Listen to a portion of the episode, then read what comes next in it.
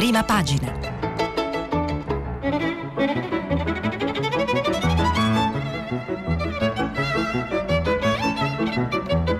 Questa settimana i giornali sono letti e commentati da Antonella Rampino, editorialista del quotidiano Il Dubbio. Per intervenire telefonate al numero verde 800 050 333. Sms WhatsApp, anche vocali, al numero 335 56 34 296. Buongiorno, benvenuti alla a prima pagina, alla rassegna stampa di Radio 3. I giornali di oggi sono pienissimi di cose, devono durare due giorni. Domani non escono in edicola perché domani è uno dei 3-4 giorni l'anno unici in cui i eh, giornalisti si prendono una pausa, i giornali non escono in realtà. Eh, il pronto soccorso dell'informazione e i corpi redazionali lavorano a ciclo continuo esattamente come eh, gli ospedali e la sanità pubblica. Cominciamo irritualmente eh, con eh, una, uh, un punto che, mm, di una polemica che è scoppiata nella tarda serata di ieri e che riguarda la possibilità per i professori alla riapertura delle scuole, che, perché non ci sarà più la didattica a distanza come sappiamo da settembre, la possibilità per i professori Novax di eh, farsi il tampone ogni uno o due giorni e farlo a carico dello Stato. Eh, la polemica ieri è stata nella tarda serata molto forte finché eh, il Ministero dell'Istruzione non ha emesso una nota molto precisa. I prof devono, i professori devono vaccinarsi, nessun favore ai Novax, titola l'intervista al Ministro dell'Istruzione Patrizio Bianchi, il messaggero, l'intervista è di Barbara Yerkov, spiega alla domanda, Ministro Bianchi, ieri avete firmato un protocollo d'intesa con i sindacati per la ripresa di settembre, quindi farete i tamponi gratis ai Novax? No, risponde secco il ministro della scuola. Chiariamolo subito, non ci saranno tamponi gratis ai Novax. Andremo solo incontro a chi non può vaccinarsi per motivi di salute. Manderemo una circolare a tutte le scuole con tutte le specifiche in accordo con il Ministero della Salute. Tuteliamo i fragili, questo sì, ma chi può vaccinarsi deve farlo. Il vaccino è l'arma che abbiamo per uscire da questa pandemia e il Green Pass è uno strumento importantissimo di tutela della salute di tutti. Su questo non facciamo eh, passi indietro. Eh, per il dettaglio della lunga intervista di Barbara Yerkov vi rimandiamo al messaggero. Eh, il tema è naturalmente anche queste precisazioni di, di Ale Trastevere del Ministero dell'Istruzione sono ovviamente poi assolutamente su tutti i giornali. Eh, l'apertura della nostra prima pagina è la stessa della prima pagina di molti giornali, ma anche di Repubblica, la fuga da Kabul. Per il secondo giorno anche oggi vi leggiamo per intero il reportage dell'unica giornalista presente sul terreno Francesca Mannocchi, la giornalista freelance abituale collaboratrice dell'Espresso, di cui Repubblica pubblica per l'appunto i reportage dal fronte afghano. Kabul, scrive Mannocchi, ieri si è svegliata impaurita. La coda di fronte all'ambasciata iraniana alle prime ore del mattino è già lunga centinaia di metri. L'ambasciata turca invece ha sospeso i visti. Ha comunicato ufficiosamente l'ambasciata turca di aver temporaneamente sospeso l'emissione dei visti, così come quella pakistana, tagika e uzbeka. Le code lunghissime sono anche di fronte alle banche. Che ne sarà della capitale? Non si parla d'altro e contemporaneamente non si parla affatto. Troppa la preoccupazione, troppa l'incertezza, troppa la frustrazione per un destino apparentemente senza alternative. In coda di fronte all'ambasciata iraniana iraniana si alternano voci sulle sorti del presidente Ashraf Ghani. Ha già lasciato il paese, ieri notte è volato via. Al mattino le voci davano Ghani per dimissionario, in cambio dell'annuncio da parte dei talebani di un cessate il fuoco di sei mesi che risparmierebbe Kabul dai combattimenti. Alla fine Ashraf Ghani appare poche ore dopo in un video dal palazzo presidenziale. Un minuto per mostrare alla nazione che non è scappato, almeno non ancora, anche se le voci sulle sue dimissioni si rincorrono sempre più veloci. La priorità ieri era rimobilitare le forze di sicurezza nazionali afghane e prevenire ulteriori spargimenti di sangue So che siete preoccupati per il vostro presente e il vostro futuro, ma vi assicuro che il mio obiettivo è prevenire ulteriore instabilità, violenza e sfollamento del mio popolo. E per fare questo ho avviato ampie consultazioni dentro e fuori il governo con leader politici e partner internazionali. Presto condividerò i risultati con la gente, questo era il messaggio del presidente Gani. Dentro e fuori, continua Man- Francesca Mannocchi, significa che mentre cerca di rianimare il morale delle truppe, Gani tratta coi talebani che controllano a oggi 18 dei 34 capoluoghi di provincia. È tutta colpa di Gani, dice qualcuno, è tutta colpa degli americani, dicono altri. Kabul è andata, dicono tutti. Sanno che anche se si firmasse domani un cessate il fuoco, anche se i talebani mettessero giù le armi accettassero di partecipare a un governo di unità nazionale, il potere negoziale che hanno acquisito in questi mesi di vittorie militari li renderebbe di fatto i padroni del paese. Per questo, in coda alle ambasciate, in fila negli ospedali, il punto non è più se arriveranno, ma quando. Anche gli americani si sentono insicuri. Ieri sera il presidente Joe Biden ha annunciato che il numero dei Marines dispiegati per assistere l'evacuazione degli statunitensi salirà da 3.500 a 5.000 e ha minacciato i talebani di una dura risposta militare se gli americani saranno eh, toccati. Aggiungiamo che il Corriere della Sera dedica un'intera mezza pagina a questo punto. Ma continua Francesca Mannocchi, sono gli afghani a tremare più di tutti. Nella notte i talebani hanno annunciato di aver iniziato l'attacco alla capitale, attaccando una, una prigione e liberando centinaia di prigionieri. Confermare è impossibile, ma la gente ha paura. Rahimullah, 35 anni, ha provato a bussare all'ambasciata turca due volte. Le domande sono sospese per ora. Ha un buon lavoro in una società di costruzioni, un figlio di due anni, ha sempre mantenuto un basso profilo, non ha niente da nascondere al governo governo né ai talebani. Con i risparmi che aveva ha costruito una casa, non vuole andare via, ma sua moglie insiste. Parti almeno tu e lasciaci qui. Ci sono già troppe vedove in Afghanistan. Riceve una telefonata da una lontana cugina Mazari Sharif. Chiede accoglienza per sé e la sua famiglia, è preoccupata e vuole scappare a Kabul perché a Herat stanno già impedendo alle giovani di entrare all'università e costringendo le famiglie a consegnare le figlie, anche giovanissime, ai combattenti. Teme succede succeda presto anche a Mazari Sharif. Poche ore dopo la città è caduta, infatti Mazari Sharif è caduta ieri. Kabul, come ogni giorno da settimane, si è svegliata mettendo insieme le notizie della notte. Si combatteva duramente a Mazari Sharif, il signore della guerra di Herat, Ismail Khan, compare in video incoraggiato a parlare da un combattente talebano, lontani i toni epici di chi solo pochi giorni fa aveva promesso di difendere il paese fino al all'ultima goccia di sangue, sostituiti da un invito alla mediazione alla fine dei combattimenti. Astuto o traditore, è ancora presto per dirlo. Lo diranno i risultati delle negoziazioni che nell'ombra stanno attraversando l'Afghanistan. Conseguenza e causa di un'avanzata così veloce, inarginabile e priva di resistenza. I distretti, prima di cadere per paura, sono caduti per cooptazione. Ecco perché spesso non si è sparato un colpo. La notizia peggiore della notte è da Maidan Shar, capitale della provincia di Vardak, l'ultima, prima, l'ultima porta prima della capitale Kabul. Le notizie si susseguono, imprecise, difficili da verificare. Per alcuni, a Maidan Shar, le forze speciali hanno combattuto tutta la notte resistendo strenuamente. Per altri, i talebani hanno preso il governatorato e la stazione di polizia senza sparare un colpo. Come nelle altre 14 province, solo pochi giorni fa si, cele- si celebravano i funerali di due soldati uccisi da un agguato notturno dei talebani. Due bare stese in una stanza adiacente alla base delle forze speciali dell'esercito afghano, una cinquantina di uomini in ginocchio a pregare.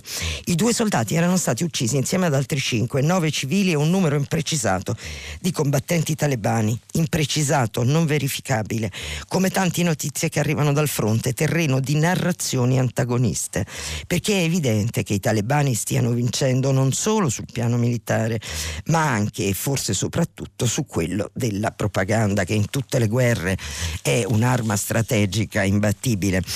Continua Mannocchi, se da un lato le voci degli sfollati che riescono a salvarsi raccontano di esecuzioni sommarie, donne costrette a matrimoni forzati, ragazze già obbligate ad abbandonare gli studi, la faccia presentabile dei talebani, la loro versione Doha attraverso i social media, invita i miliziani entrati vincitori nelle province a rispettare edifici e cittadini. Due giorni fa Mullah Jokoub Ikub, scusatemi, figlio del fondatore del gruppo, il Mullah Omar, ha diffuso un audio in cui invita i miliziani a rispettare chi si arrende e ordina di proteggere gli uffici pubblici per continuare a prestare servizi alla popolazione.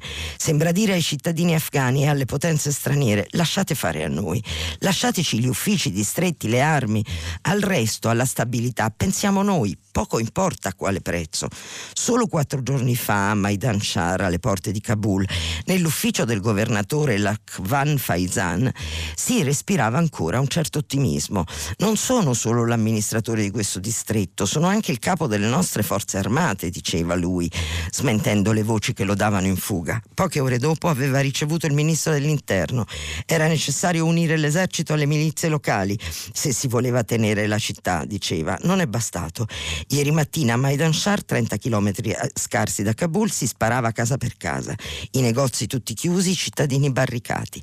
Dopo soli tre giorni dal nostro incontro nello sfarzo del suo ufficio, il governatore ha abbandonato la linea del fronte del distretto. Qualcuno lo dà nascosto nella base militare, qualcun altro già fuggito a Kabul. Lo dà a preparare l'esilio temporaneo fino al prossimo giro di vite. Se ne vanno i notabili, si, i notabili, si dimettono i ministri, i governatori, cambiano bandiera. I leader tribali appoggiano i talebani per evitare i combattimenti e proteggere i villaggi.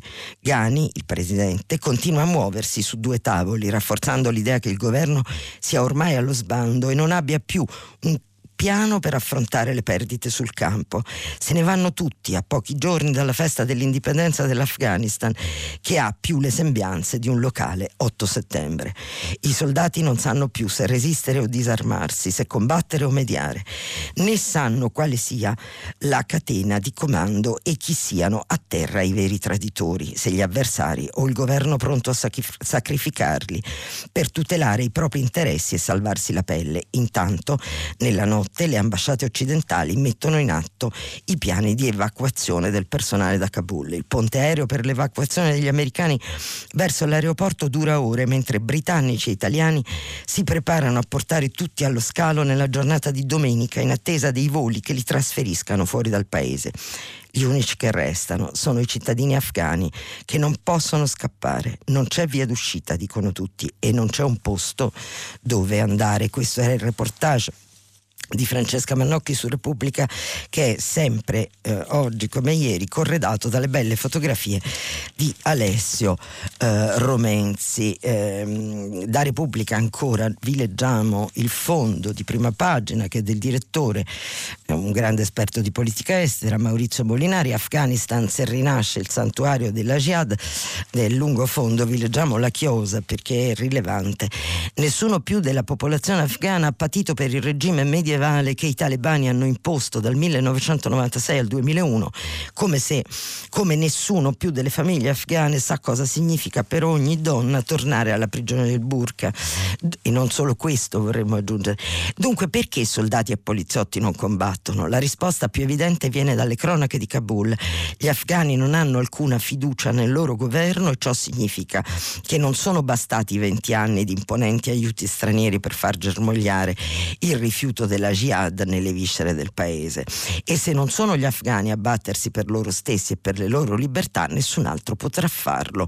Con garanzia di pieno successo ci viene da aggiungere che allora forse però in nome di questi giustissimi principi bisognava dare un po' più di sostegno a quelle che chiamammo primavere arabe nella quale proprio erano i cittadini a ribellarsi contro le tirannie con un senso della democrazia molto più ehm, molto forte, molto, molto personale, molto interiore. Repubblica ha un altro pezzo importante. Un, ieri gli, gli, ascoltatori ci chiedevano ma qual è la posizione dell'Europa? C'è un retroscena firmato da Antonello Guerrera, Guerrera e da Claudio Tito da Bruxelles mh, mm, su quello scontro che spaccò la Nato sul ritiro. L'Italia e la Gran Bretagna erano contro gli Stati Uniti al vertice dei ministri della difesa. Roma e Londra sostennero questo accade a giugno, che lasciare ora Kabul era sbagliato e la risposta di Washington fu restate da soli. Eh, la riunione era eh, dei ministri della difesa della Nato che si riunivano a Bruxelles sotto la presidenza del segretario generale del Patto Atlantico Jens Stoltenberg. L'incontro era fissato per mettere a punto gli ultimi aspetti del successivo summit del 14 giugno, ma a un certo punto quella riunione ha cambiato verso. Scrivono Tito Guerrera, Guerrera e Tito, l'Afghanistan ha fatto irruzione nell'ordine del giorno, o meglio ha fatto irruzione la differenza tra i paesi aderenti alla Nato. La decisione americana di abbandonare Kabul non convinceva tutti e i più contrari erano Italia e Gran Bretagna. I ministri della difesa Lorenzo Guerini e Ben Wallace e il titolare della Farnesina eh, Luigi Di Maio. I rappresentanti del nostro paese insistevano sui rischi derivanti dalla scelta di lasciare l'Afghanistan al suo destino. Il ritorno dei talebani infatti era considerato quantomeno molto probabile. Il controllo di una parte sempre più grande di quel paese da parte degli virgolette studenti islamici avrebbe comportato non solo la certezza di rinunciare a molti degli sforzi di democratizzazione compiuti negli ultimi vent'anni, ma soprattutto l'apertura di un nuovo corridoio per l'immigrazione clandestina verso l'Europa. Ma appunto eh, a questo ha risposto il eh, NIET eh, degli eh, Stati Uniti. Eh, tra parentesi, eh, sempre su Repubblica, pagina 6 c'è un'intervista, oggi sono molte le interviste sui quotidiani, ehm, un'intervista ad Annalisa Cuzzocrea di Renzi che dà una bacchettata a Joe Biden, ha sbagliato, dice Renzi ma l'intervista plana poi eh, sull'annuncio del no che Italia Viva, il partito guidato, fondato e guidato da Renzi quando ha abbandonato il PD, ha deciso di, di scindersi dal PD, alla mozione di sfiducia al leghista Durigon, della quale vi abbiamo lungamente parlato nei giorni scorsi ed è ancora oggi su tutti i giornali, perché dice Renzi che, sost- vir- eh, leggo il virgolettato, che sostituire i nomi di Falconi e Borsellino con Mussolini è scandaloso, ma fa farlo con motivazioni storiche e insulso. Noi ci permettiamo solo di segnalare da qui al senatore Renzi quello che chiunque legga l'intervista può pensare, le motivazioni non sono storiche, sono costituzionali, cioè sono sui valori fondanti della Repubblica Italiana. Sul Corriere, a pagina 4, come, scusate, sul Corriere come già vi annunciavamo, eh, si racconta eh, la risposta di Joe Biden che ha già elevato il numero delle truppe a protezione dell'evacuazione degli americani dall'Afghanistan fino a 5.000 unità, eh, Joe Biden eh, ha fatto sapere, fa sapere ai talebani che se attaccati risponderemo. Eh, l'articolo naturalmente è eh, tutto eh, da leggere, lo firma è tutto da leggere perché naturalmente non si esclude affatto che gli Stati Uniti possano fare dei blitz, intervenire. Eh, l'articolo è di Viviana Mazza da New York, il presidente avverte i talebani ma insiste sul ritiro degli Stati Uniti, non passerò questa guerra a un quinto eh, presidente. Nell'articolo sottostante Lorenzo Cremonesi, che è un grande esperto dell'area, spiega con domande e risposte in sei punti perché le truppe addestrate dagli Stati Uniti e dagli alleati sono crollate così così, è un articolo specchio in qualche modo del fondo che vi abbiamo letto di eh, Maurizio Molinari. Restiamo, eh, eh scusate, da Kabul, la eh, Croce Rossa, sempre sul Corriere della Sera, a pagina mm, 5, in un articolo di Andrea Nicastro, mm, spiega con un'intervista a eh, Cairo, eh, il presidente della Croce Rossa, Alberto Cairo, italiano di Cuneo, cittadino cittadino afgano ad honorem che gli appelli a lasciare non ci riguardano, la Croce Rossa resta nel paese perché, come dice Cairo, come dice Alberto Cairo, senza di noi chi aiuta? Restiamo sul Corriere per aprire la pagina della politica italiana, continuando con, questo, con questa intervista, perché il Corriere oggi eh, attraverso Federico Fubini, non è una vera e propria intervista, è un colloquio, ma insomma alla fine è la stessa cosa, eh, ha un colloquio con Giancarlo Giorgetti, il ministro dell'industria, come, come si dice comunemente, ehm, che rilascia rarissima, che è molto attivo politicamente, ehm, parla volentieri con i giornalisti, ma non rilascia mai interviste, cioè non, non vuole mai essere virgolettato. Giorgetti, eh, Giancarlo Giorgetti, il ministro dello sviluppo economico, come sapete, è della Lega, è un esponente di primo piano, mh, mm, è preoccupato perché la rivoluzione verde deve essere sostenibile per i più fragili, serve concretezza sul recovery e le misure antidelocalizzazioni servono solo a scoraggiare gli investitori. Poi questi investitori stranieri in Italia se ne parla sempre, ma insomma non, non arrivano mai. E comunque a, a, partire proprio dal caso della Whirlpool sono 87 i, ta, i, i tavoli di crisi industriali aperti in questo momento.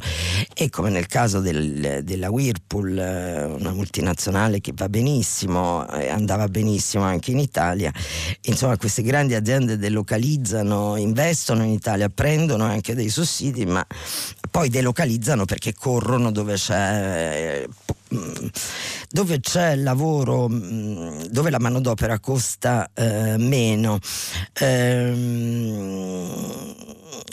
in Slovenia, dice Giorgetti, al vertice dei ministri europei dell'industria ho detto chiaramente quali sono le mie preoccupazioni per il pacchetto europeo per l'ambiente, ehm, il, pia- il, piano Fit for, fi- eh, for 55 eh, per ridurre le emissioni del 55% entro il 2030 30 rispetto ai livelli del 1990 però. Rischiamo di mettere una palla al piede, dice Giorgetti, all'industria europea, mentre altre grandi economie si fanno meno problemi e corrono in realtà obietta Federico Fubini, il giornalista, su Cina, India o Turchia è previsto quello che di fatto è un dazio sulle importazioni di beni per produrre, um, per produrre i quali si è inquinato molto, sì, concede Giorgetti, ma com, per come è concepito quel dazio va a carico dell'importatore, disegnata così rischia di essere una misura autolesionista, può innescare una guerra dei dazi cui, eh, di cui si sa dove inizia ma non dove finisce il capofila leghista nel governo non commenta la proposta del suo collega lo dice subito Fubini questo, il sottosegretario all'economia Claudio Dorigon di dedicare al fratello di Mussolini un parco di Latina, il parco che oggi porta il nome di eh, Falcone Borsellino perché dice che le, ha preoccupazioni più ampie adesso. Rischiamo di spostare una parte eccessiva dei costi della transizione ambientale sulle piccole e medie imprese e sulle famiglie dei ceto medio-bassi. Attenzione perché questi fenomeni disgregano la società e rischiano di gettare i semi di una protesta sociale. Se questa transizione causasse una crisi sociale, questa sfocerebbe in una crisi politica dagli esiti oggi imprevedibili.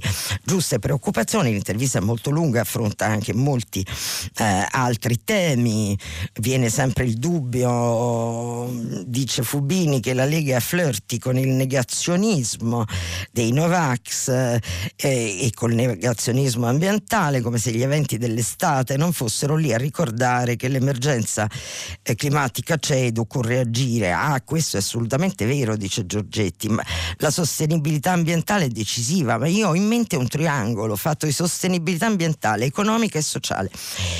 E noi appunto vi invitiamo a leggere tutta questa intervista, ma naturalmente la parola transizione serve proprio a questo, a tenere insieme questi elementi giustamente indicati dal ministro. Il Corriere della Sera sente il bisogno o comunque ha come fondo di apertura eh, fond, un articolo, un editoriale di un grande giornalista degli, di esteri del Corriere stesso, Paolo Lepri, che ricorda che il futuro del pianeta è adesso il futuro è ormai il nostro presente e non bisogna più domandarsi se siamo convinti della necessità, scrive Paolo Lepri, di dover salvare il pianeta che può correre verso la rovina. Questo è ormai un fatto accertato nell'ambito del eh, dell'editoriale che è molto eh, dettagliato. Eh, Lepri, per questo ve lo leggiamo, perché anche su questo ci sono state domande da parte degli ascoltatori, l'azione dell'Unione Europea si sta dimostrando convincente, se non altro per la serietà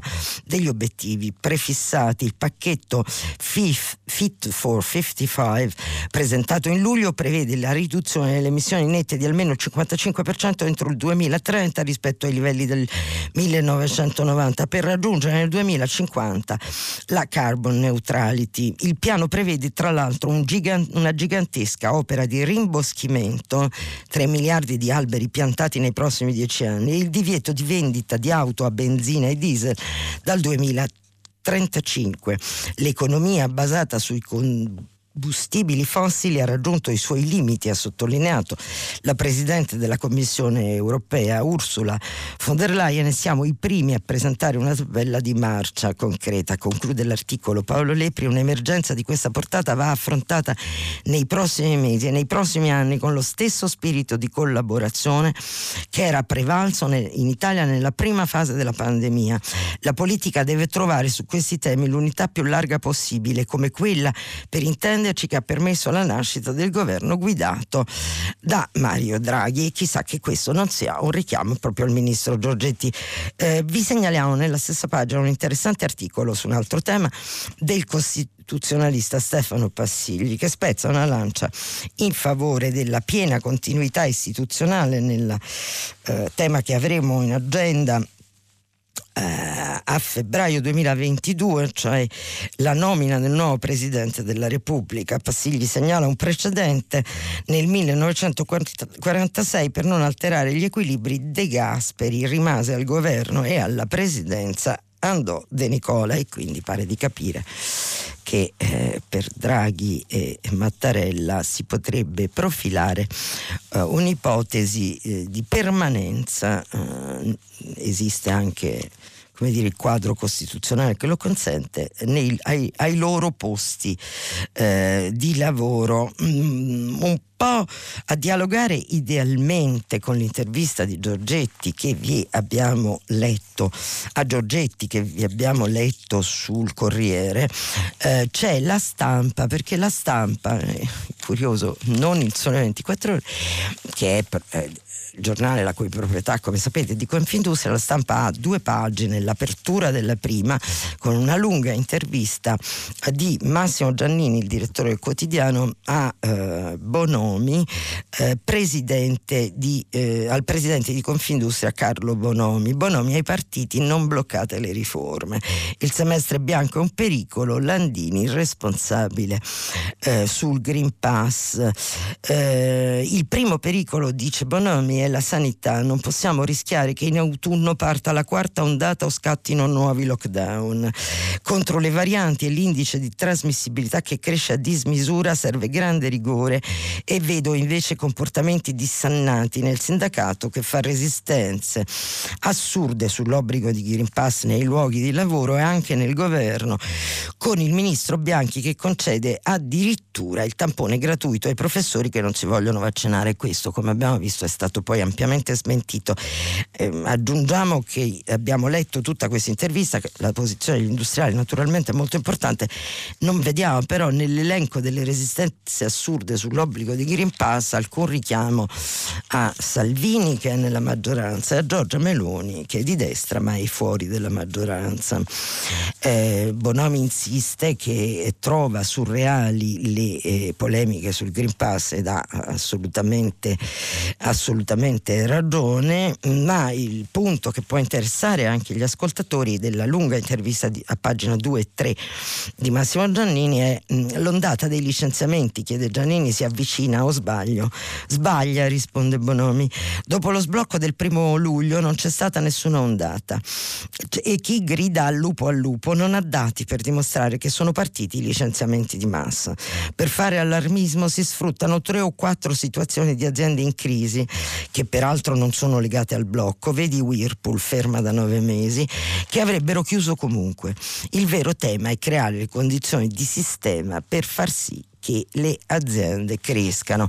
Ancora Giannini lo interroga Bonomi sullo Jussoli eh, e eh, il presidente di Confindustria ribatte che bisogna farlo. Per i figli degli stranieri nati in Italia ci vuole inclusione, ma esattamente come Giancarlo Giorgetti, eh, il responsabile della Confindustria, dice che la transizione verde deve essere eh, graduale. Eh, il Papa ha ragione sui diritti cal- dei lavoratori calpestati, ricorderete la lettera di risposta a Maurizio Maggiani, ma eh, aggiunge e prende le distanze Bonomi, basta i silenzi sulle cooperative. Mm, rimaniamo, eh, su questo poi mm, riprenderemo oh, con un altro articolo su questo punto delle cooperative, ma sempre sulla stampa nella pagina degli editoriali ci sono, c'è un bel pezzo di Carlo Cottarelli che ci è molto piaciuto perché vi ricorderete che il primo giorno di rassegna stampa vi abbiamo detto che non ci faceva la retorica sulle Olimpiadi.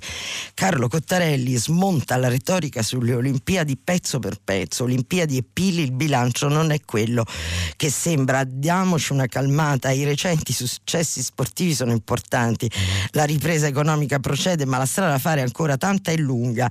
Sulle Olimpiadi i media ci hanno detto che l'Italia non era mai andata così bene nella storia delle Olimpiadi moderne. 40 medaglie è un record assoluto ed è vero, ma non è venuto in mente a nessuno che il numero di medaglie distribuite a Tokyo a tutti i paesi non era mai stato così alto. Eh, 339 gare in programma significano 1017 medaglie. Nel 1960 a Roma le medaglie erano 438 e noi ne prendemmo 36 quindi in percentuale molto di più. Anche sul fronte dei risultati economici, dice Cottarelli, anche in questo caso i media hanno accolto le stime sulla crescita del PIL nel secondo trimestre con grida di giubilo. Il PIL è aumentato del 2,9%, ben al di sopra della media europea dell'1,8%. Abbiamo battuto quasi tutti, altro che fanalino di coda. Effettivamente è un ottimo risultato. Non mi sorprende molto perché sono mesi che dico che il PIL quest'anno crescerà al di là di quel che prevede il documento di economia e finanza di aprile PIL, però è normale che i paesi dove il PIL è caduto maggiormente nel 2020 crescano ora più rapidamente, tra questi c'è l'Italia. Siamo alla fase del rimbalzo, con grande soddisfazione la parola effetto rimbalzo noi l'avevamo usata qui subito.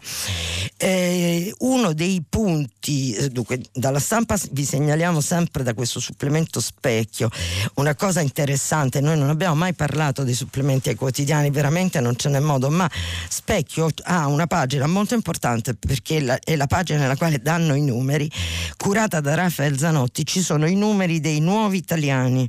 Negli ultimi anni, per effetto delle seconde generazioni, il numero degli stranieri diventati italiani è andato incrementando, sono oltre 717.000 negli ultimi dieci anni, quindi 70.000 all'anno, non un granché, coloro che hanno ottenuto la cittadinanza italiana per residenza o per eh, matrimonio. Eh, se però tra il 2010 e il 2019 il numero delle concessioni è raddoppiato, quello dei respingimenti è quintuplicato e comunque la procedura è ancora, eh, ovviamente aggiungiamo noi, troppo eh, lunga. Eh, Ehm, apriamo la pagina della commemorazione del crollo del tragico crollo del ponte eh, Morandi che avvenne proprio di eh, Ferragosto. Ehm, c'è eh, ehm, il Corriere della Sera, che è uno dei pochi giornali, a noi ci è apparso l'unico, ma è pericoloso dire così perché, perché magari, e, anzi certamente ci è sfuggito qualcosa, ma il Corriere della Sera apre Pochissime persone riportano le parole ieri del Presidente del Consiglio Mario Draghi, che sono parole molto importanti perché Draghi ha detto, eh, Draghi non era presente alla cerimonia, era presente invece come vedremo la ministra Cartabia. Mm, tre anni dal crollo del ponte Morandi, eh, Draghi, la fiducia degli italiani fu tradita dallo Stato, mai più. Eh, nessun rischio di prescrizione per il processo, ha detto ha assicurato la guardia sigilli Cartabia, il racconto a pagina 20 della giornata, mm, a pagina 20 del Corriere della Sera è di Giusy Fasano, la polemica è immediatamente scattata proprio sul punto delle parole di Cartabia, il Fatto Quotidiano apre su questo eh, secondo una linea che a noi pare un po' da giornale satirico perché c'è un fotomontaggio di Marta Cartabia nei panni di Pinocchio, Cartabia mette pure, mente pure dal ponte di Genova e attacca chi critica, improcedibilità è solo per i reati post 2020, ma la tra virgolette sua consulta, cioè la Corte Costituzionale, ha reso retroattive norme simili alla sua. Assumo 8.000 toghe, dice Cartabia, e non sa che sono assistenti, quindi un attacco eh, in, pieno, eh, in, pieno, in piena regola a Marta Cartabia per capire come sono andate le cose. Noi abbiamo, scegliamo di eh, prendere dei passaggi dal racconto della giornata che dà il manifesto, segnalandovi però che a pagina 8 mm, e 9 del Fatto Quotidiano c'è un lungo articolo di Nicola Borzi sul rapporto, lo studio di Banca d'Italia sulle infrastrutture. Al mezzogiorno meno il 17% di fondi in media e le mega opere non sono una risposta. Eh, andiamo, come vi dicevamo, sul manifesto. Eh, la cronaca della giornata eh, di, della celebrazione eh, del crollo del ponte Morandi e di Andrea Fabozzi. Eh, non tutto, scrive Fabozzi, si salverà dalla prescrizione, ma spiega alcuni reati, le omissioni di atti d'ufficio e i falsi a carico degli ex dirigenti di autostrade ed ex funzionari del Ministero di Trasporti per per effetto del fatto che sono stati consumati anni prima del crollo del ponte, avevano una scadenza ravvicinata già al momento del crollo. Dei 5-6 anni di tempo utile, 3 sono serviti solo per le indagini. Dunque al massimo nel 2024 andranno prescritti quei reati lì. Diverso il discorso per i reati gravi come l'omicidio colposo plurimo aggravato che a seconda degli imputati si prescriverà tra il 2026 e il 2033 3, data utile anche per arrivare a sentenza per il più grave eh, reato eh, di eh, disastro. Eh, prosegue l'articolo di Andrea Fabozzi a pagina 5 del manifesto. Un terzo problema ha a che vedere con l'impegno del Comitato Morandi perché anche gli altri processi e tutti i delitti contro l'incolumità pubblica possono arrivare a sentenza definitiva, impegno che aveva prodotto anche un ordine del giorno in coda all'approvazione della riforma del processo penale respinto. Secondo i familiari delle vittime di Genova, il meccanismo previsto dalla riforma nei casi più complessi di mafia e terrorismo per rinviare la improcedibilità e dunque la fine del processo andrebbe esteso ai reati contro l'incolumità pubblica e ambientale. Ma la ministra Cartabia è contraria ad allungare l'elenco. Vedremo. Al comitato ha garantito che la sua riforma serve ad assicurare un accertamento tempestivo delle responsabilità e non a stroncare il lavoro dei giudici con la promessa. L'improcedibilità che tanta preoccupazione ha destato è solo un'estrema razzo. Vedremo come andrà in autunno eh, in eh, Senato. Eh, sul manifesto eh, restiamo un momento per segnalarvi un fatto ha, ai quali altri dan, dedicano solo piccoli pezzi o solo un trafiletto. Il Labour, il partito laburista inglese, che come sappiamo di, nasce su ispirazioni socialiste, insomma una lunga storia, una, una secolare storia, ha cacciato uh, Ken Loach, il regista Ken Loach. Labour, l'era delle purghe, Ken Loach, cacciato dal partito.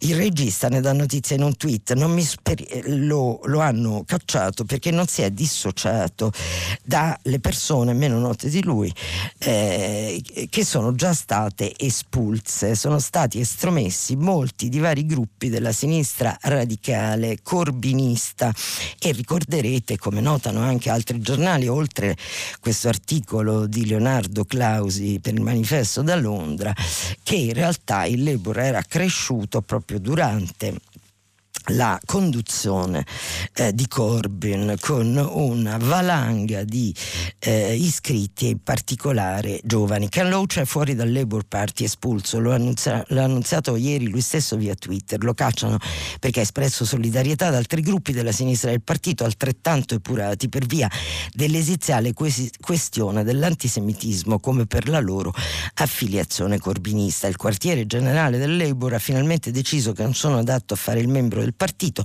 già che non mi sono dissociato da quelli espulsi. Ebbene, sono orgoglioso di stare a fianco dei bravi amici e compagni vittimizzati dalla purga. La caccia alle streghe c'è e come Starmer, che è il nuovo segretario del Labour, e la sua cricca non guideranno mai un partito del popolo. Noi siamo tanti, loro pochi. Solidarietà. Questo è il messaggio dell'85enne regista inglese, subissato immediatamente da un profurio di indignazione in sua difesa per chi volesse cimentarsi. L'hashtag è I Stand With Ken Loach. Il Comitato Esecutivo Nazionale del partito aveva appena all'inizio di luglio proscritto un, mis- un migliaio di appartenenti a vari gruppi della sinistra radicale corbinistra, tra cui Raised, Labor Against the Witch Hunt, che non so cosa significa questa parola, chiedo scusa, e Labor in Exile Network Network. I primi due che protestano contro la strumentalizzazione politica delle accuse di antisemitismo e il secondo che accoglie i molti, moltissimi che sono stati cacciati. Mm, ricordiamo che Corbyn respinge le accuse di antisemitismo, eh, questo lo dobbiamo dire, e il secondo che accoglie i molti, moltissimi che sono stati cacciati a loro volta o hanno stracciato la tessera nel disgusto per il brutale riflusso dopo la chimerica, ma, no, ma non per questo non temutissima era Corbyn. È stato bandito anche un gruppo giovanile marxista marxista denominato Socialist Appeal, così come in parte bandito si può considerare lo stesso ex leader Corbyn da Loach ripetutamente difeso nel 2019 quando iniziarono le accuse di antisemitismo nei ranghi della sinistra Labour a lui associata. Accuse poi culminate con la sospensione dell'ex leader l'ottobre dell'anno scorso, dopo, aveva detto che, dopo che aveva detto che il problema dell'antisemitismo nel partito laburista era stato drammaticamente drammaticamente esagerato per ragioni politiche. Una commissione disciplinare del NEC aveva poi ritirato la sospensione, ma questo ritiro è stato congelato da Starmer, che insiste nel voler coprire la sua ectoplasmatica opposizione al Partito Conservatore in sella ormai tal, da talmente tanto tempo da poter cavalcare. Eh, qui c'è un salto di una frase, con una febbrile inveterata rappresaglia nei confronti della sinistra del suo partito. Insomma, continuerà eh, questa battaglia che aiuterà eh, i conservatori eh, di Boris Johnson. Abbiamo pochissimi minuti e l'ultima segnalazione che vi vogliamo fare è ancora eh, su un'intervista, un'intervista molto particolare su, anche, su, anche per il quotidiano scelto che se lo troviamo, la verità. Allora intanto vi, vi diciamo che il giornale lancia una marcia Sivax, portare in piazza tutti i vaccinati, quindi sarà una marcia di 40 milioni di persone. Non so, eh, l'idea dei partiti, scrive Laura Cesaretti, a settembre in piazza, poi in realtà leggendo, insomma si legge che sì, sono tutti favorevoli, la proposta lanciata da Calenda, con Renzi che dice è un'idea bellina e così via, ma insomma è ancora tutto in alto mare, non avremo 40 milioni di persone forse in piazza. L'ultima segnalazione vi dicevamo è dal quotidiano La Verità. Il quotidiano La Verità ha un'intera pagina di un'intervista di Fabio Dragoni ad Antonio Fazzo. Ho provato a fermare, vi ricorderete, il governatore della Banca d'Italia, ho provato a fermare l'ingresso nell'euro, eh, c'è in prima pagina, poi dentro la titolazione dell'articolo è volevo rimandare l'ingresso nell'euro, che insomma ci pare una cosa cosa diversa. L'ex numero uno di Banca d'Italia, il governo aveva già deciso, intendeva entrare nel club, il club della moneta unica e la Germania concordava, un uomo delle istituzioni rispetto alla volontà politica, era appunto governatore della Banca d'Italia e quindi ha operato in favore ovviamente dell'ingresso dell'Italia nell'Eurozona, ma dice Faccia avevo previsto calo di reddito e produzione industriale e purtroppo eh, avevo ragione. Eh, vi segnaliamo questa pagina per l'importanza. Infine un'ultimissima cosa, mh, mm, l'avvenire che insomma, molti articoli da leggere, ma noi vi segnaliamo l'agenda Draghi, la ripresa a tappe forzate, Palazzo Chigi programma i prossimi appuntamenti Entro agosto arriverà un decreto legge trasporti e due DPCM, provvedimenti amministrativi del Presidente del Consiglio sul piano dell'Unione Europea, affari puntati sugli scogli della concorrenza e della riforma fiscale da abbinare alla manovra del 2022. Finisce qui la prima parte di prima pagina, la rassegna stampa. Io vi aspetto dopo pochissimi due minuti di pubblicità per rispondere alle vostre domande. Grazie. Antonella Rampino, editorialista del quotidiano Il Dubbio, ha terminato la lettura dei giornali di oggi. Per intervenire chiamate il numero verde 800 050 333. Sms e WhatsApp, anche vocali, al numero 335 56 34 296. Si apre adesso il filo diretto di prima pagina. Per intervenire e porre domanda ad Antonella Rampino, editorialista del quotidiano Il Dubbio, chiamate il numero verde 800 050 333. Sms WhatsApp, anche vocali, al numero 335 56 34 296. La trasmissione si può ascoltare, riascoltare e scaricare in podcast sul sito di Radio 3 e sull'applicazione Rai Play Radio. Pronto, buongiorno, chi c'è in linea? Buongiorno, mi chiamo Luca telefono da Trento. Buongiorno signor Luca, tanti ascoltatori trentini in questa settimana, io molto contenta, mi dica. Ecco, io eh, volevo ricollegarmi all'argomento trattato all'inizio del, della trasmissione, cioè eh, l'evacuazione o l'abbandono, chiamiamolo come vogliamo, dell'Afghanistan. Io nel 75 avevo solo 12 anni, ma ricordo perfettamente le immagini eh, televisive della fuga americana da Saigon eh, con elicotteri che sul tetto mm. dell'ambasciata, gente aggrappata in cerca di salvezza ai patini degli elicotteri e soprattutto la profonda vergogna che ha coperto a quell'epoca soprattutto la maggiore superpotenza. Ora eh, mi sembra che stiamo andando avanti rapidamente verso un esito del genere di un'esperienza ventennale che comunque ha impegnato tutto l'Occidente e volevo dire all'epoca eh, la fuga da, da, Saigon ha fatto scalpore nonostante i media avessero una potenza infinitamente inferiore a quella che eh, vediamo ai giorni nostri. Adesso, sotto gli occhi dei media mondiali, un ripetersi in Afghanistan di quegli eventi, cosa lascia di vent'anni di presenza occidentale in quel paese? Cosa lascia eh, in termini di immagine agli asiatici, al, al mondo che teoricamente avrebbe dovuto beneficiare di quegli interventi?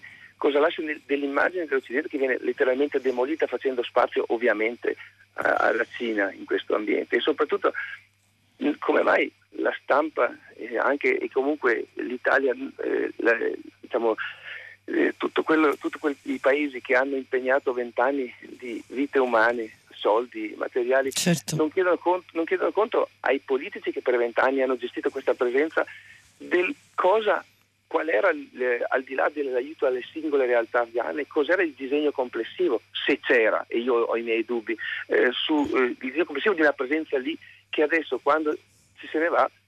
Signor Luca, la interrompo perché lei ha ragione, tutti però questi punti che lei sottopone, queste domande alle quali non c'è una risposta netta naturalmente perché è una realtà molto complessa, sono stati affrontati in ben tre fondi, due noi li abbiamo letti quasi per intero nei giorni scorsi, pubblicati dalla Repubblica, lo, lo, lo, lo spettro di Saigon era il titolo in tutti e tre i casi, da Repubblica, dal Corriere e soprattutto per quel che riguarda gli americani dal Washington Post, che naturalmente tra l'altro essendo in lingua inglese ha una leggibilità, una possibilità di essere letto enormemente più ampia.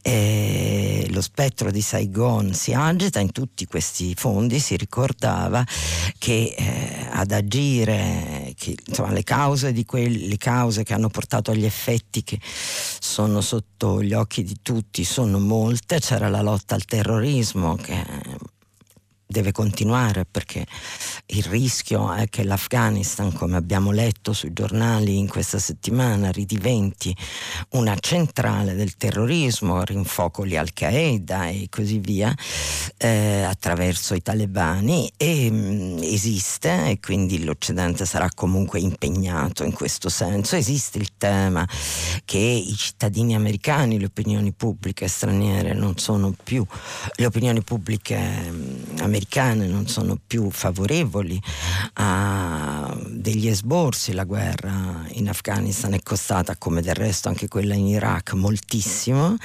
l'idea era quella di democratizzare il paese, la storia dell'Afghanistan è quella di un paese che ha avuto negli anni 60 una occidentalizzazione per effetto di presenze pacifiche in quel paese, era un paese molto più aperto.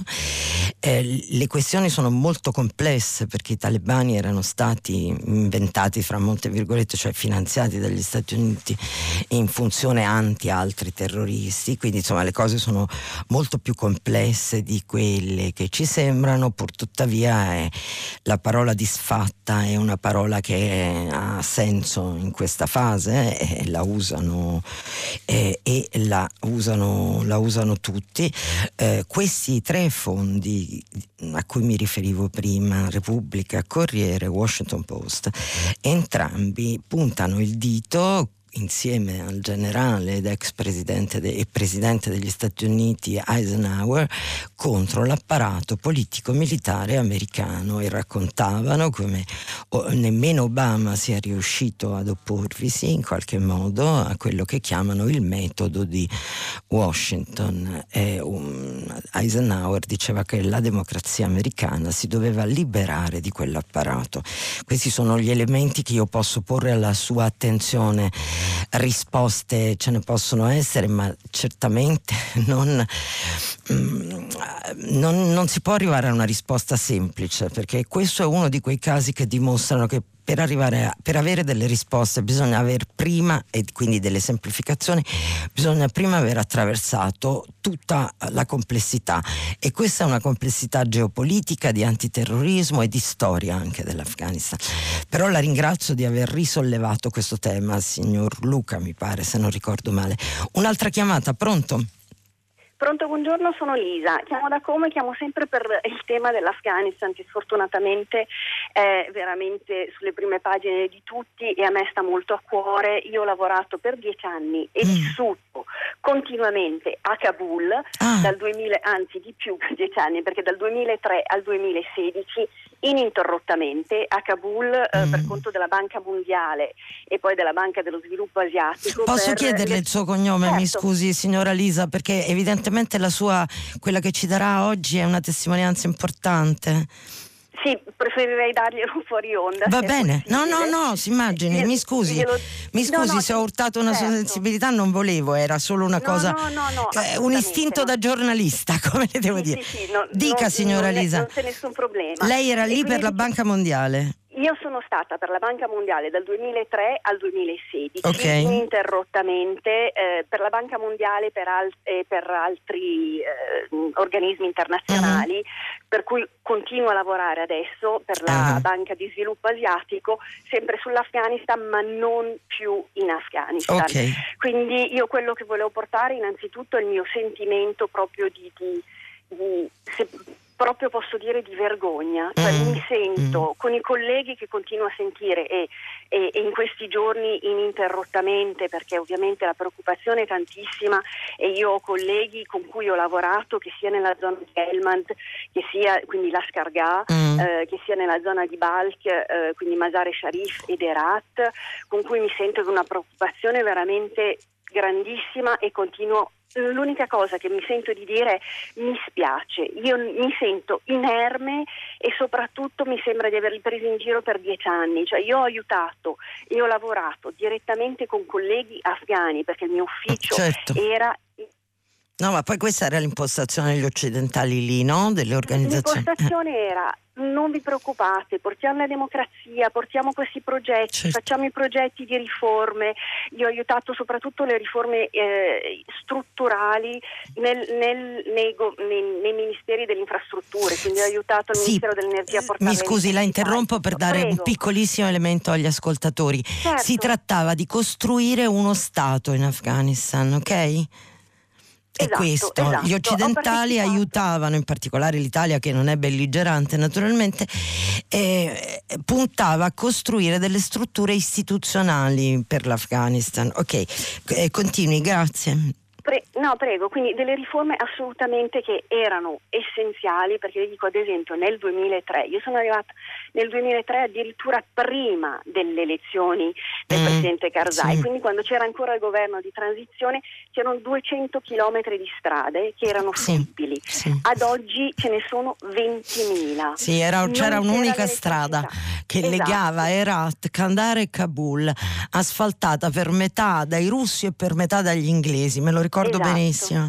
Esatto, mm. quindi noi abbiamo fatto tantissime cose e, e veramente la volontà, la passione, il, il proprio il, il, il convincimento che tutti noi, e parlo dei, dei miei colleghi consulenti internazionali, certo. ma anche gli afghani, abbiamo messo in questo la speranza, la speranza del futuro. Tutti mm. convinti che potesse funzionare. Certo. E quello che mi stupisce oggi è un po' la, la, la, la naivete, cioè la, la leggerezza con cui si dice siamo sorpresi. Era evidente da quando gli americani si sono seduti da soli al tavolo con, i talebani, talebani durante l'amministrazione cosa... Obama eh, eh, no, la prima amministrazione Obama. Eh, scusi, l'amministrazione Trump. No, no, io sto parlando degli ultimi accordi ah, con l'amministrazione Ma i contatti Trump. c'erano stati precedentemente, sì, se ne parlò molto. Ne so, sì, se ne parlò sempre, tant'è vero che il primo ritiro grosso delle, delle, delle forze internazionali è stato nel 2014. Mm. Nel 2014, quando poi ci sono state ancora le conferenze di Bonn, sono stati ancora confermati gli aiuti finanziari da tutta la comunità internazionale.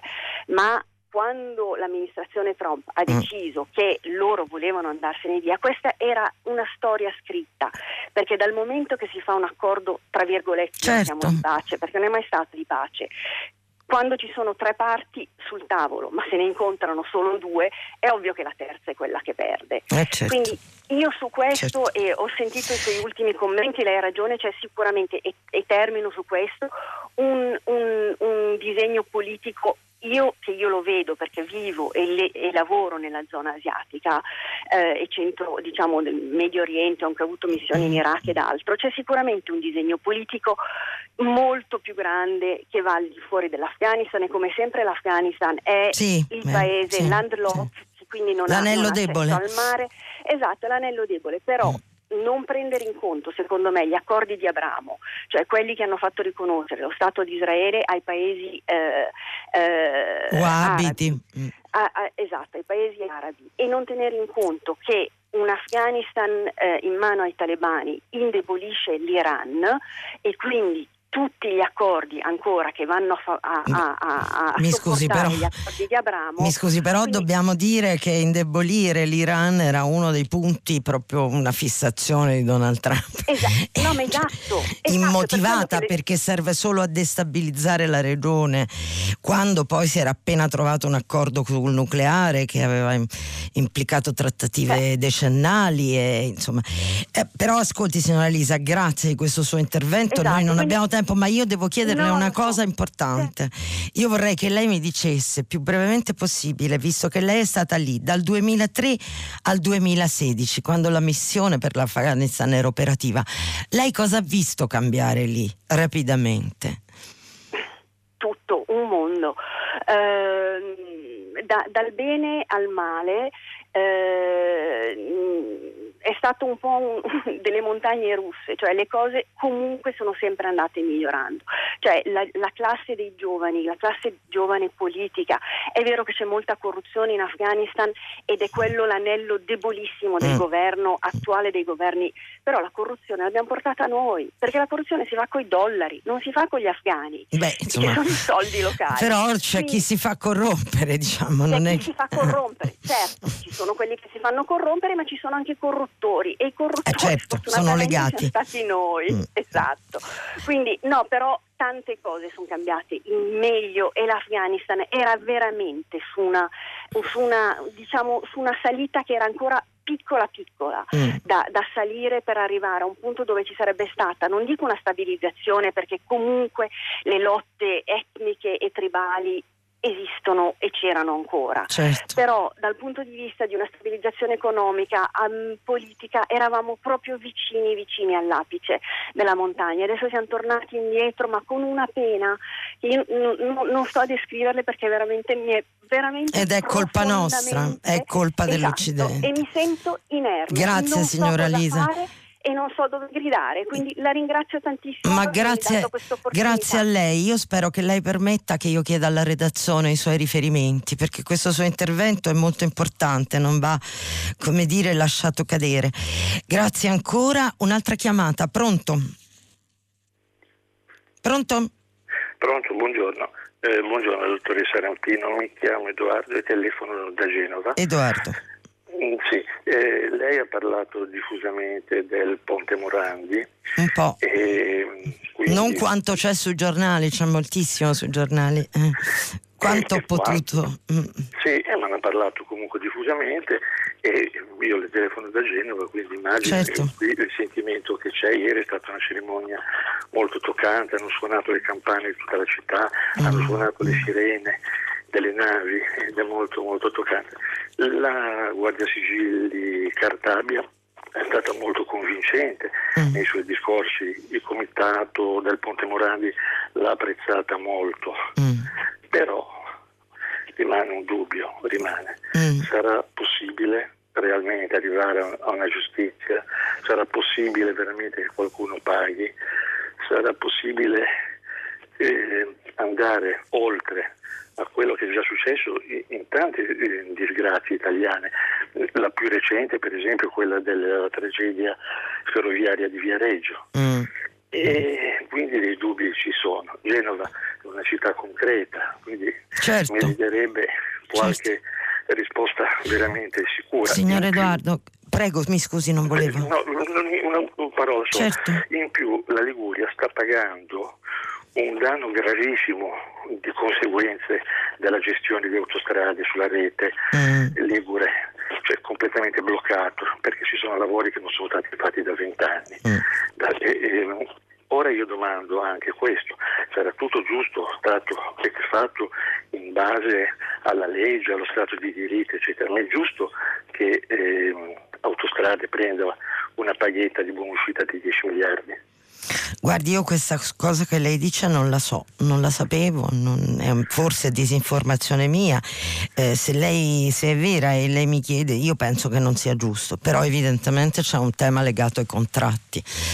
È possibile, non lo so, ripeto, ma è possibile che eh, si tratti di una transizione per togliere, per riprendersi il controllo di autostrade, no? cosa che è avvenuta.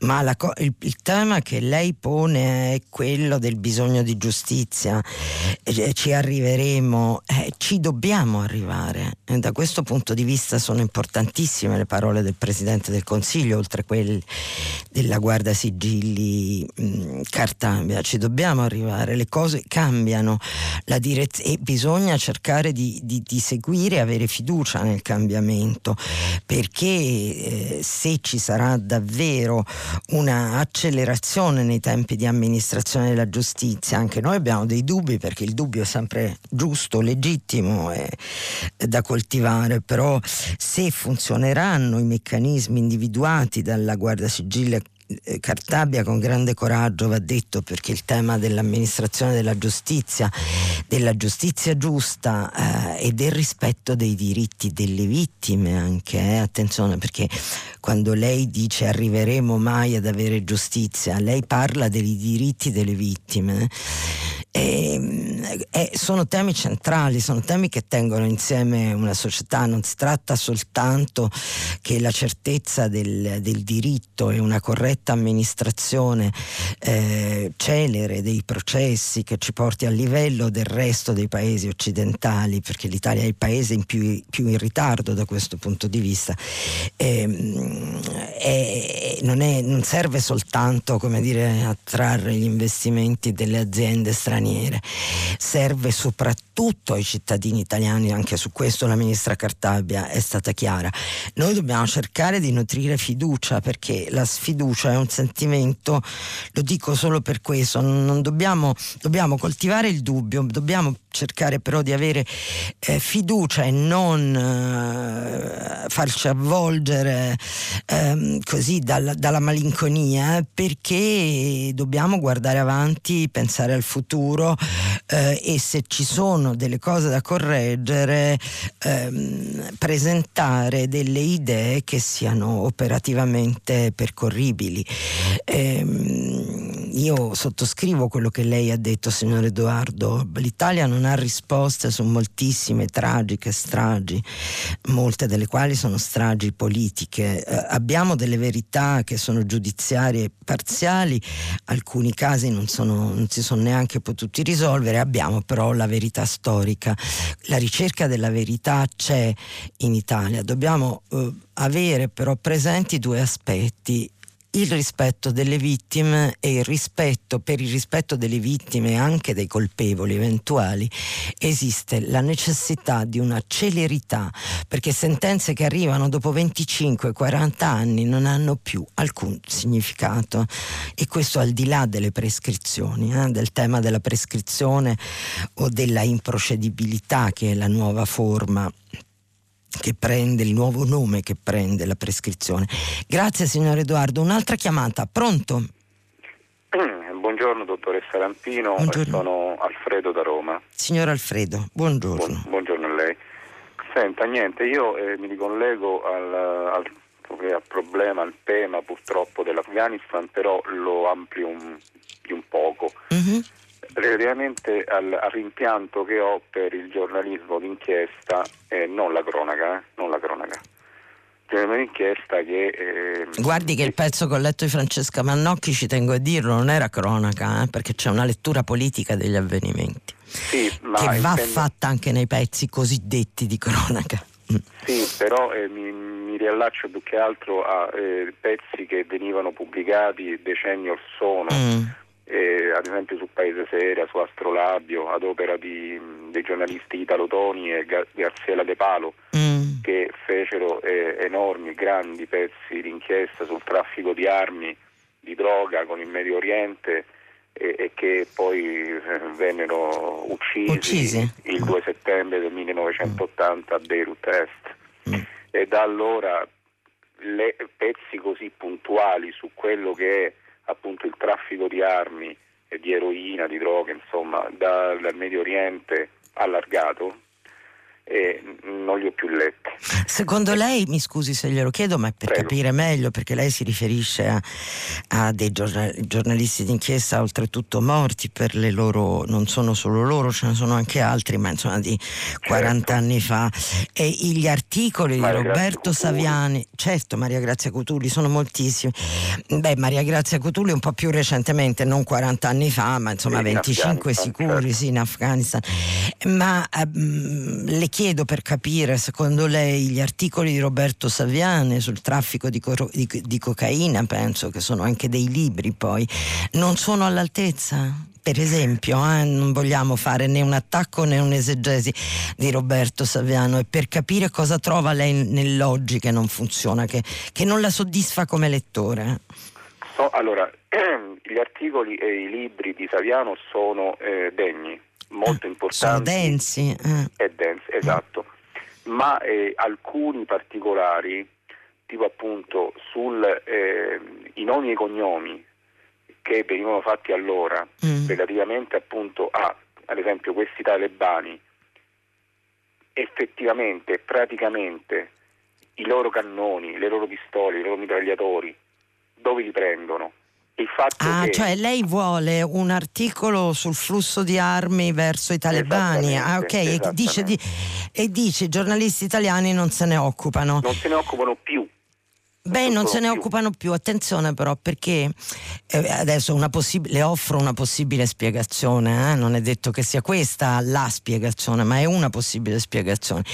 È molto diverso accertare, è molto com- più complicato accertare il flusso di armi verso gruppi terroristici, perché le triangolazioni per rifornirli di armi, a parte che sono di tipo anche geopolitico in qualche modo, non sono solo una ma sono certo. più di una, ecco, e quindi eh, infatti, eh, voglio dire, è più complesso. Ma eh. infatti, eh, come dire, i flussi eh, provenienti, come sappiamo, sappiamo insomma, dov- dovremmo sapere tutti, mm. da paesi quali ad esempio l'Arabia Saudita, gli aiuti economici, mm. Emirati Arabi, Qatar, e, e, e, Pakistan in primis.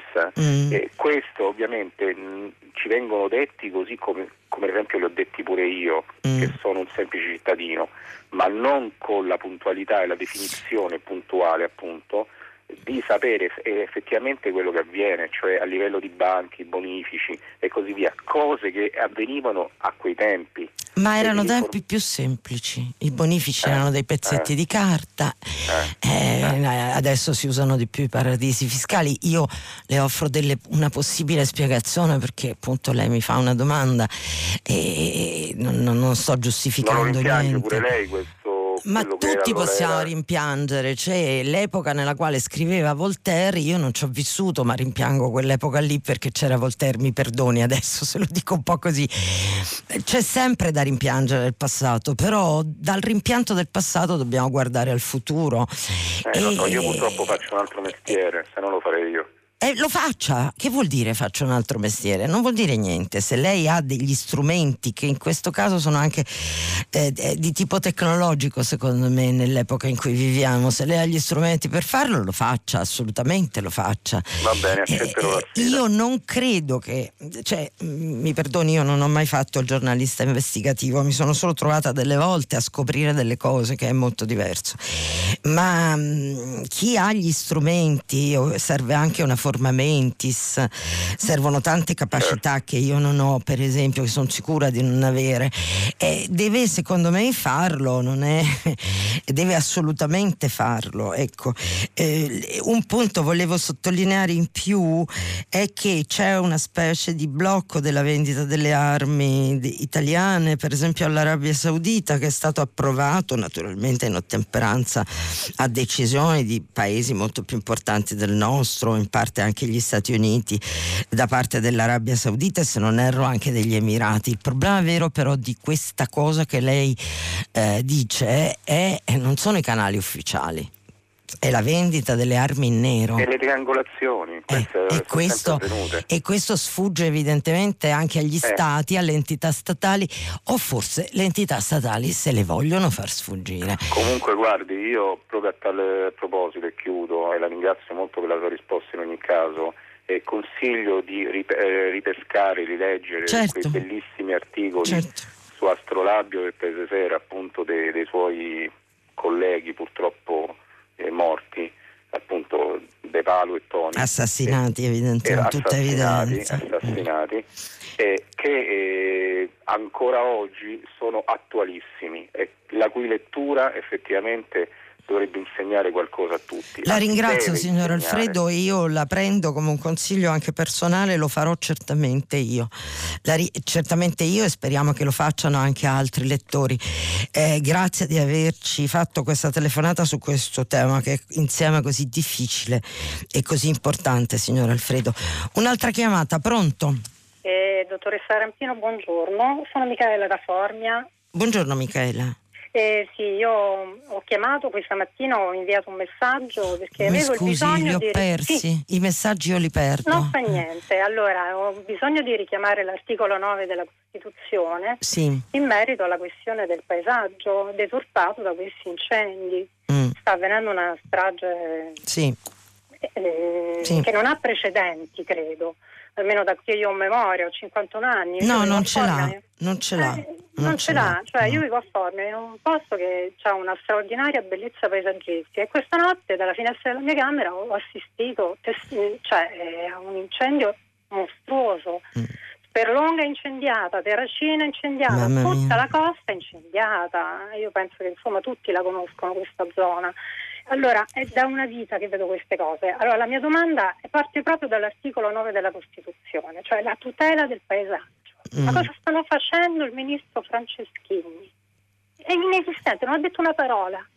Per me è un riferimento l'articolo 9 della Costituzione. Mm, beh, sì, perché, perché la cioè, Costituzione, cioè la Costituzione eh. tutela il paesaggio insieme al patrimonio storico artistico. Ha ragione. Artistico. Ha ragione. Cioè, non stanno facendo niente. No, Niente, magari il ministro Franceschini sta facendo qualcosa e non lo eh, sappiamo. Ma non si è visto, ma non si è visto. Sono d'accordo cioè, con lei. Giriamo al ministro Franceschini o al suo addetto stampa mi scusi, che ci ascolta eh, questa sua giustissima richiesta. A me non era, mi scuso, doveva venire in mente a me, non mi era venuto in mente, meno male che ci siete voi ascoltatori. Eh, ci mancherebbe, certo. dottoressa, lei fa una condizione giustissima, la ringrazio, ma... straordinaria e ringrazio tutta la redazione di ascolto da, da sempre. L'ultima cosa che volevo aggiungere è che secondo me ci vorrebbe una vera e propria task force. Le città sono vuote, mm. i militari. Mm. I, I, militari devono presiedere questi siti. Sì, presiedere i siti e poi, come abbiamo detto tante volte, sì. cura del territorio, che significa anche cura del paesaggio. Le cooperative, creazione di posti di lavoro, certo, cioè tutto certo. Può, può, può, venire fuori, questa certo. è l'occasione giusta. Signora... Non dobbiamo pensare soltanto al rimboschimento certo, anche, proprio, però eh, anche, anche ma però non anche. è sufficiente. No, bisogna anche pulire i boschi perché come ci spiegava proprio un'altra ascoltatrice esatto. nei giorni scorsi, se non si puliscono i boschi poi arriva l'alluvione, sì. cioè l'acqua trova una strada che porta a fenomeni alluvionali nell'abitato sottostante. E tra poco ne vedremo. E certamente, signora tra Michela. 15-20 giorni, buongiorno. Signora Michela, grazie, speriamo di avere torto lei e io su che tra 15-20 giorni finiamo tutti sott'acqua. Lo dico ridendo amaramente. Grazie signora Michela. Un'altra chiamata. Eh, buongiorno, mi chiamo Maria, telefono da Udine. Signora Io Maria. volevo dirle questo, signora. Sì. No, la democrazia europea che nelle sue problematiche è il meno peggio dei sistemi organizzativi secondo me è frutto di un'evoluzione di millenni quasi dai greci in poi. Allora noi occidentali la dobbiamo smettere di voler imporre dall'esterno, di venire a fa- andare a fare i maestrini in altri popoli con culture ed evoluzioni completamente diverse è uno spreco di soldi, risorse e vite umane. Le lezioni che abbiamo avuto non ci sono bastate e forse non ci basteranno. Questo dell'Afghanistan è l'ennesima prova del fallimento dell'imposizione culturale di noi occidentali in paesi con altre culture. Ho letto l'articolo stamattina sul Corriere della Sera, sono perfettamente d'accordo su quel, sull'analisi che fa.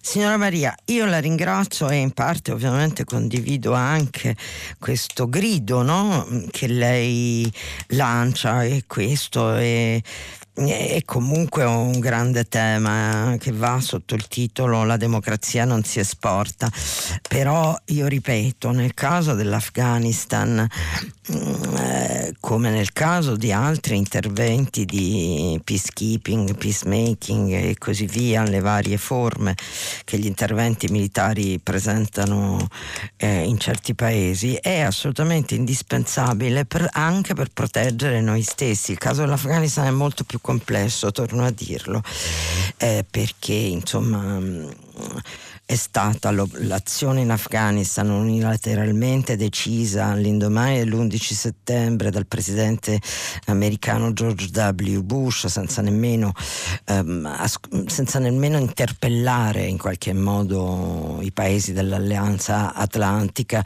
aveva come punto centrale la lotta al terrorismo eh, e come dire, la ricerca, eh, togliere l'acqua dal Qaeda, ma il problema forse non era in Afghanistan, forse era più uh, ai confini, in Afghanistan nella parte confinante con il Pakistan e nel Pakistan stesso.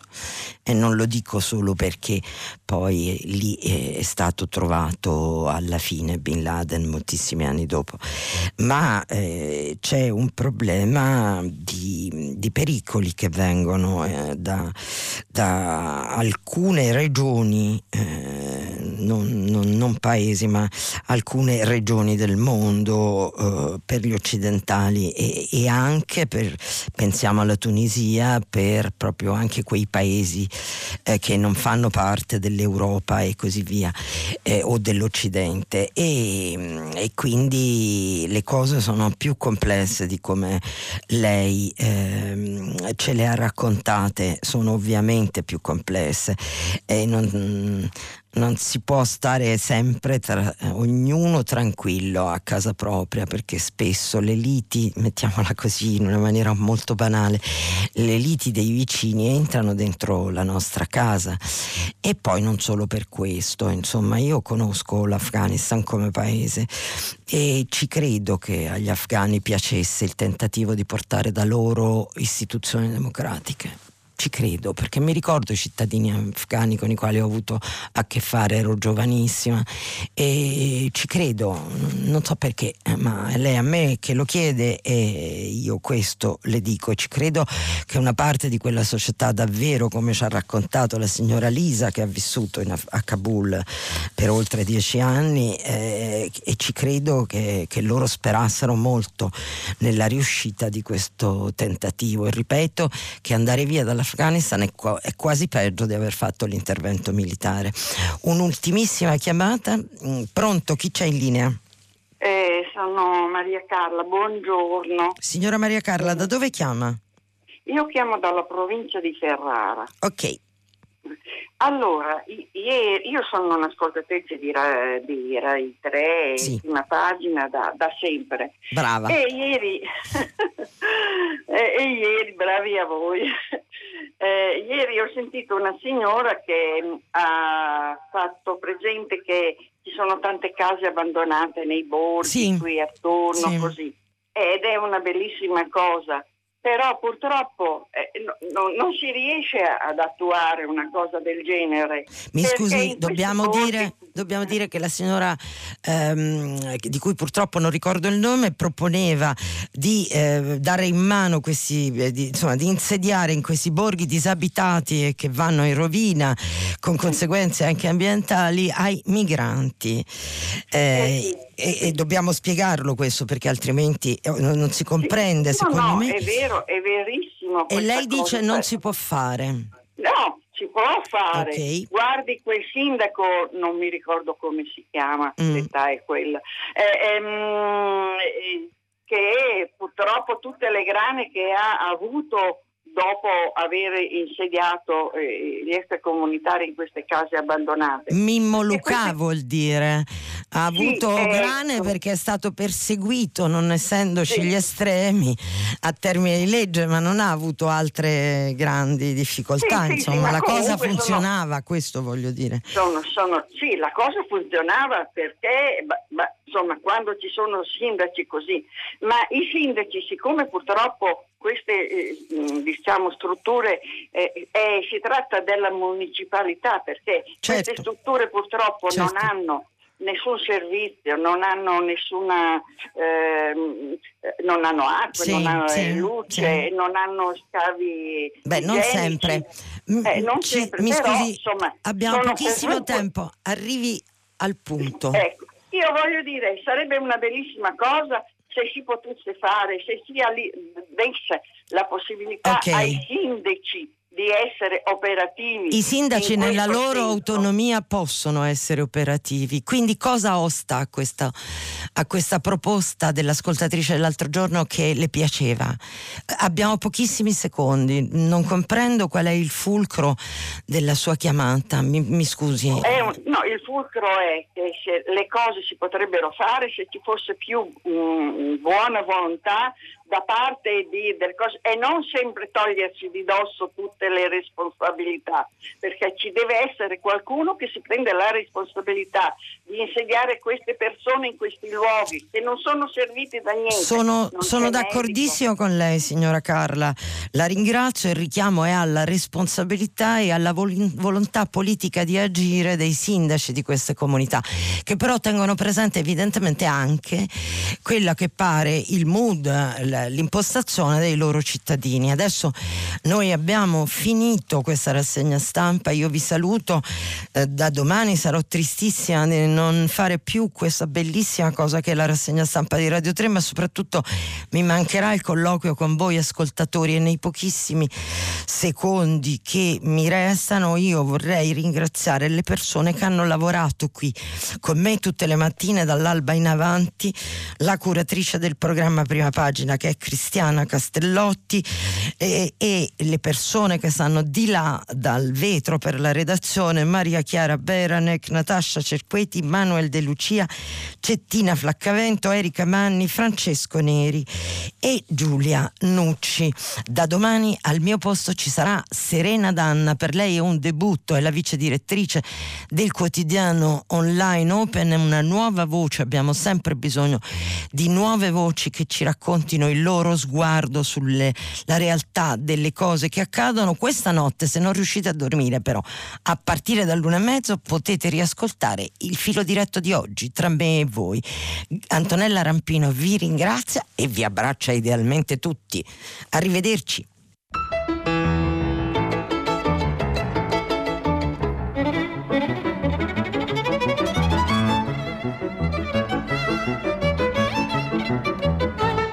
Termina qui il filo diretto tra gli ascoltatori e Antonella Rampino, editorialista del quotidiano Il Dubbio.